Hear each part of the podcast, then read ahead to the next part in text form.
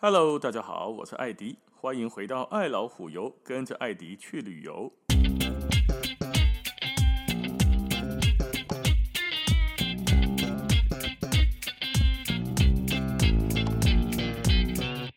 OK，我们从这一集开始呢，来聊聊另外一个国家——土耳其。这是一个很多人都很喜欢的一个国家，而且我相信很多人也都晓得土耳其的英文国名叫做啥？叫做 Turkey。Turkey 唔得个火鸡赶快，嘿对，不但念起来一样，连英文字写起来都一样。可能也蛮多朋友们有听过以前讲的一个笑话啊，的奥巴马他还在执政当总统的时候，他问过普丁。关阿你感恩节，你想没假啥？因为感恩节在美国，大家都是吃火鸡。那那个时候，俄罗斯的普丁等那个土耳其的北宋啊，土耳其嘛叫做 Turkey，所以奥巴马就问普丁说：“啊，你今年感恩节想要吃什么？”普丁的回答：“奥巴马讲 Turkey 啊，当然这是个笑话了。的 Turkey，我被讲火鸡的，刚我要打掉土耳其，吃掉土耳其，赶快的艺术啊！”哦，那喜安做土耳其跟火鸡的英文都叫做 Turkey 的。哦，那其实根据比较可靠的考证了哈，不一点功绝对正确，但是比较可靠的考证是说，这一切可能都是火鸡跟另外一种叫做珍珠鸡，哎，傻傻分不清楚的欧洲人惹的祸。公的 Turkey 这个单字哈，其实原本它是突厥人的意思。哦，这是历史学家的考证呐，发音是不是也很像突厥 Turkey Turkey 就是 Turkey 哈，类似慢慢的变成 Turkey 的这个发音，它是个音译的单词啊。现代的土耳其人经过考证，很有可能原来就是以前塞尔柱突厥人的一个分支，十一世纪左右由中亚一带迁入的小亚细亚。那那看迄个历史课本来对啊，那看到唐朝的那个开国皇帝唐太宗，应该应不是开国啦，开国应该算李渊吧，哦，他的爸爸。可是他干掉了所有哥哥，以的变红蝶啊，对吧？逼逼到最后实在没办法了，你要你李渊要把太子传给李建成的另外哥哥。妈的！我就全部通通杀杀杀杀杀，把兄弟通通杀光光了，你就剩我一个儿子了。你不传给我，你传给谁？我的来去教呀。所以李李世民到最后就变皇帝啦。那那个时候呢，他手下有一个将领叫做李靖，哦，不是那个托塔天王哦，跟那个不讲，不是哪吒因爸爸啦，是红佛女封神三侠那个李靖。在李世民跟李靖之下呢，在贞观三年、四年左右干掉了东突厥。后来唐太宗引进的唐高宗李治又继承下来，继续用兵，把西突厥的残兵败将也开始逼往中亚，逼着逼着走着走着，让得到给那里土耳其的这个地方了。所以说，今天土耳其的居民祖先呢，很有可能都是来自中亚地区的突厥人的移民。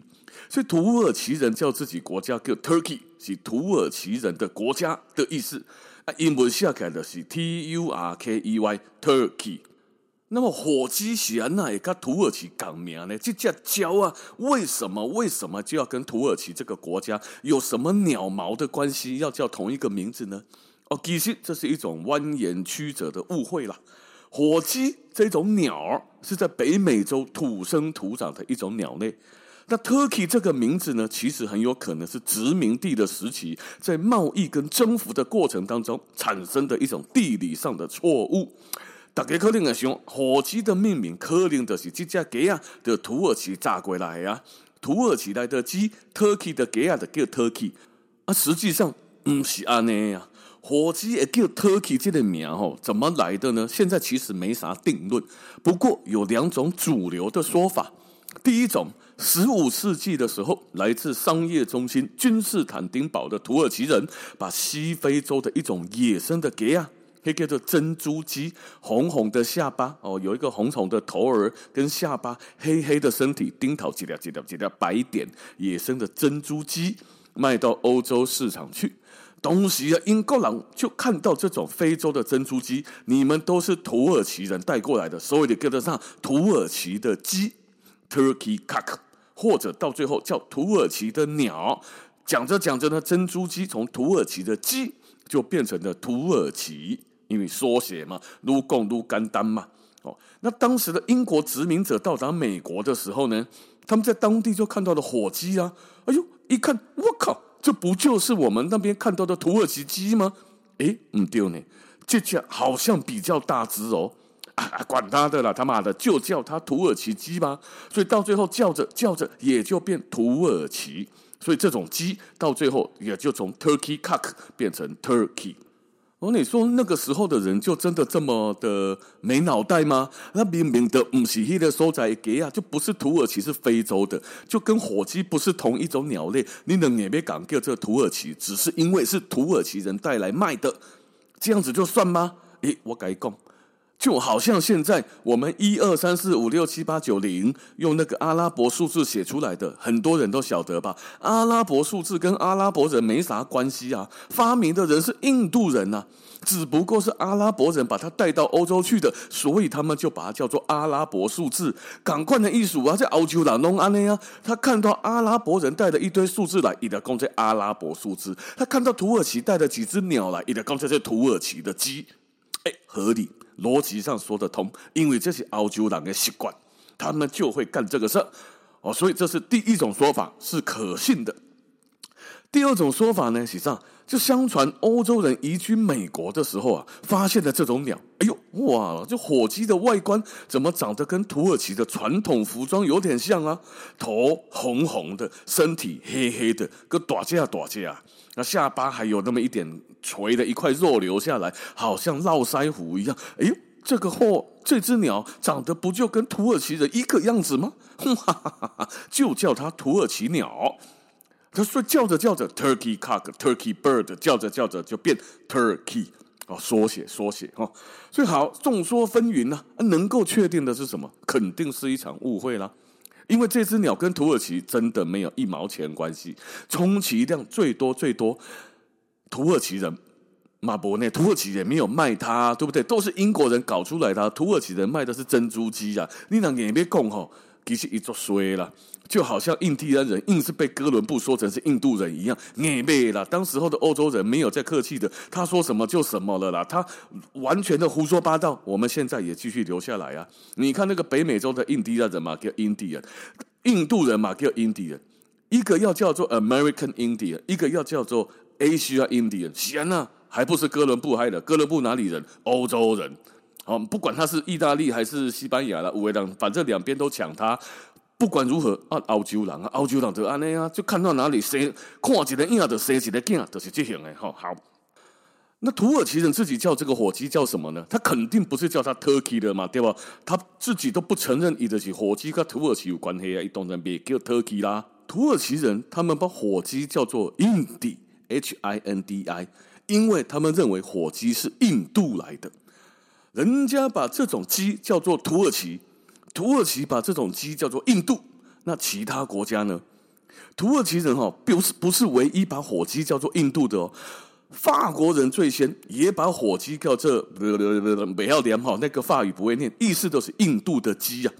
后来法国人呢也学人家，就把火鸡简称为印度，因为印度的鸡简称为印度。火鸡在波兰语、希伯来语、加泰罗尼亚语里来对，马叫上马叫这印度，马来西亚人叫火鸡荷兰鸡，柬埔寨人吼，这么做昂哎，这个柬埔寨柬埔寨人叫火鸡法国鸡，所以赶快你叫给样哈，有人叫他土耳其，有人叫他印度，有人叫他法国，有人叫他荷兰。说到这里哈，可能火鸡都开始怀疑自己了，看我祖先到底得位来。那火鸡呢？讲到火鸡哦，最有名的是什么呢？感恩节要吃火鸡大餐，对吧？每年的十一月的第四个礼拜天是美国人传统的感恩节。这个节日呢，还有一个别名叫做火鸡节。为什么感恩节又叫火鸡节呢？因为假伤济啦。感恩节的晚宴是美国人一年最重视的一餐，好像中国华人的年夜饭一样。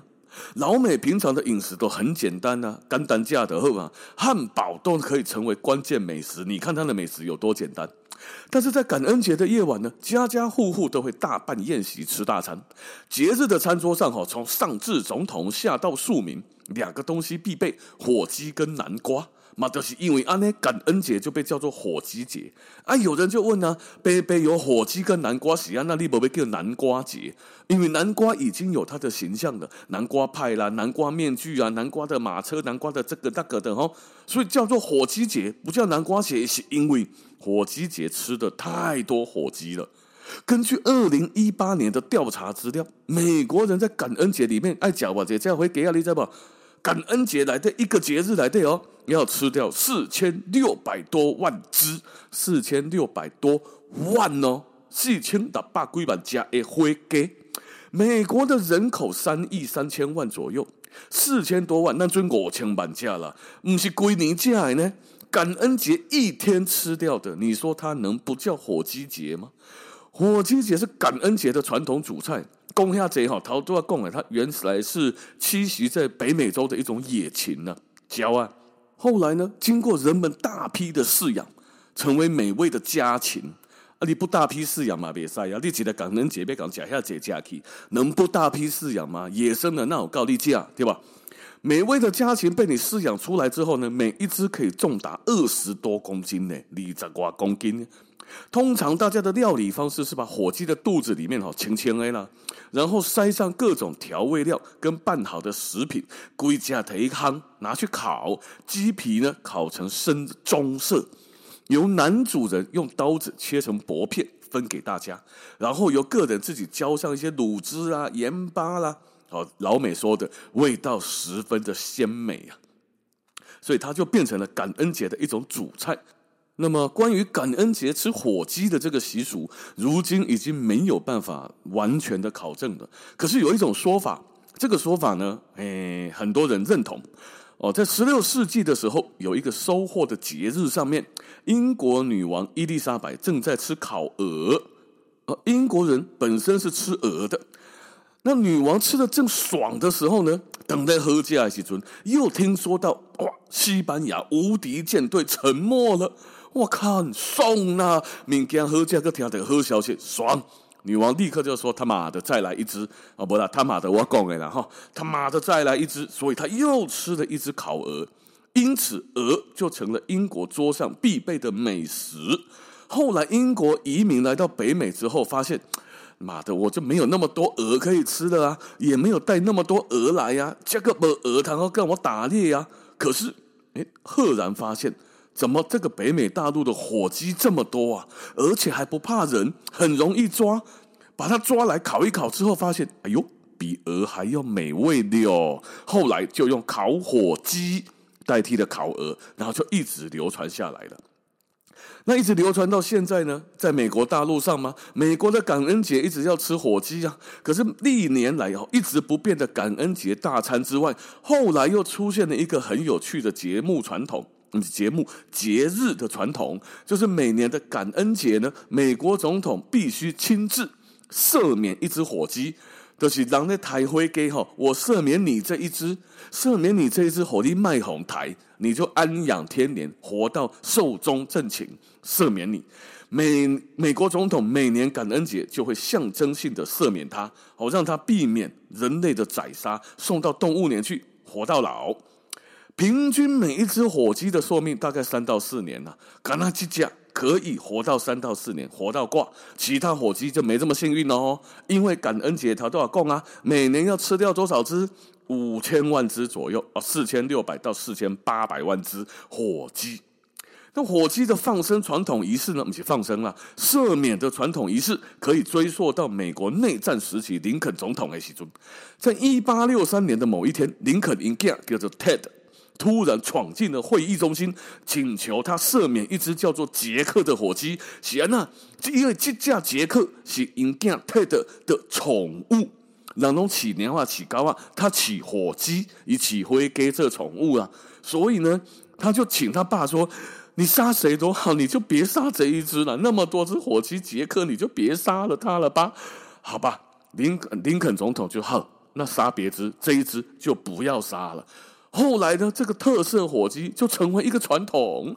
到了一九六三年，约翰甘乃迪的还有庆杀的黑的甘乃迪带着火鸡，不是庆杀被暗杀，拍谁好共掉？被暗杀的这个总统呢，带着火鸡出席的这个活动哦，并且声称让我们放他走吧，Let it go！哈，当年《华盛顿邮邮报》的一篇文章里面，首次使用的特色来形容火鸡，美俗可以用关关个来讲特色哦来形容它，让世人比较确定的是什么呢？第一个由白宫正式赦免的火鸡，确定的这个仪式呢的总统是谁？老布希，特赦火鸡就成了年度的活动。那么，美国历届总统都把特赦火鸡呢这个仪式作为向美国人民祝福节日的这个机会。从约翰甘乃迪总统开启了一年一度的先河之后，奥巴马总统哦更是打破以往每年赦免一只火鸡的传统。奥巴马呢有一年赦免了两只，来代表他行的是德政跟仁政哦。这个火鸡当中几家，林北冷家来哈。那虽然呢受到英美人士的青睐的，会给亚做喝价，可是火鸡的肉质在台湾不太被人接受。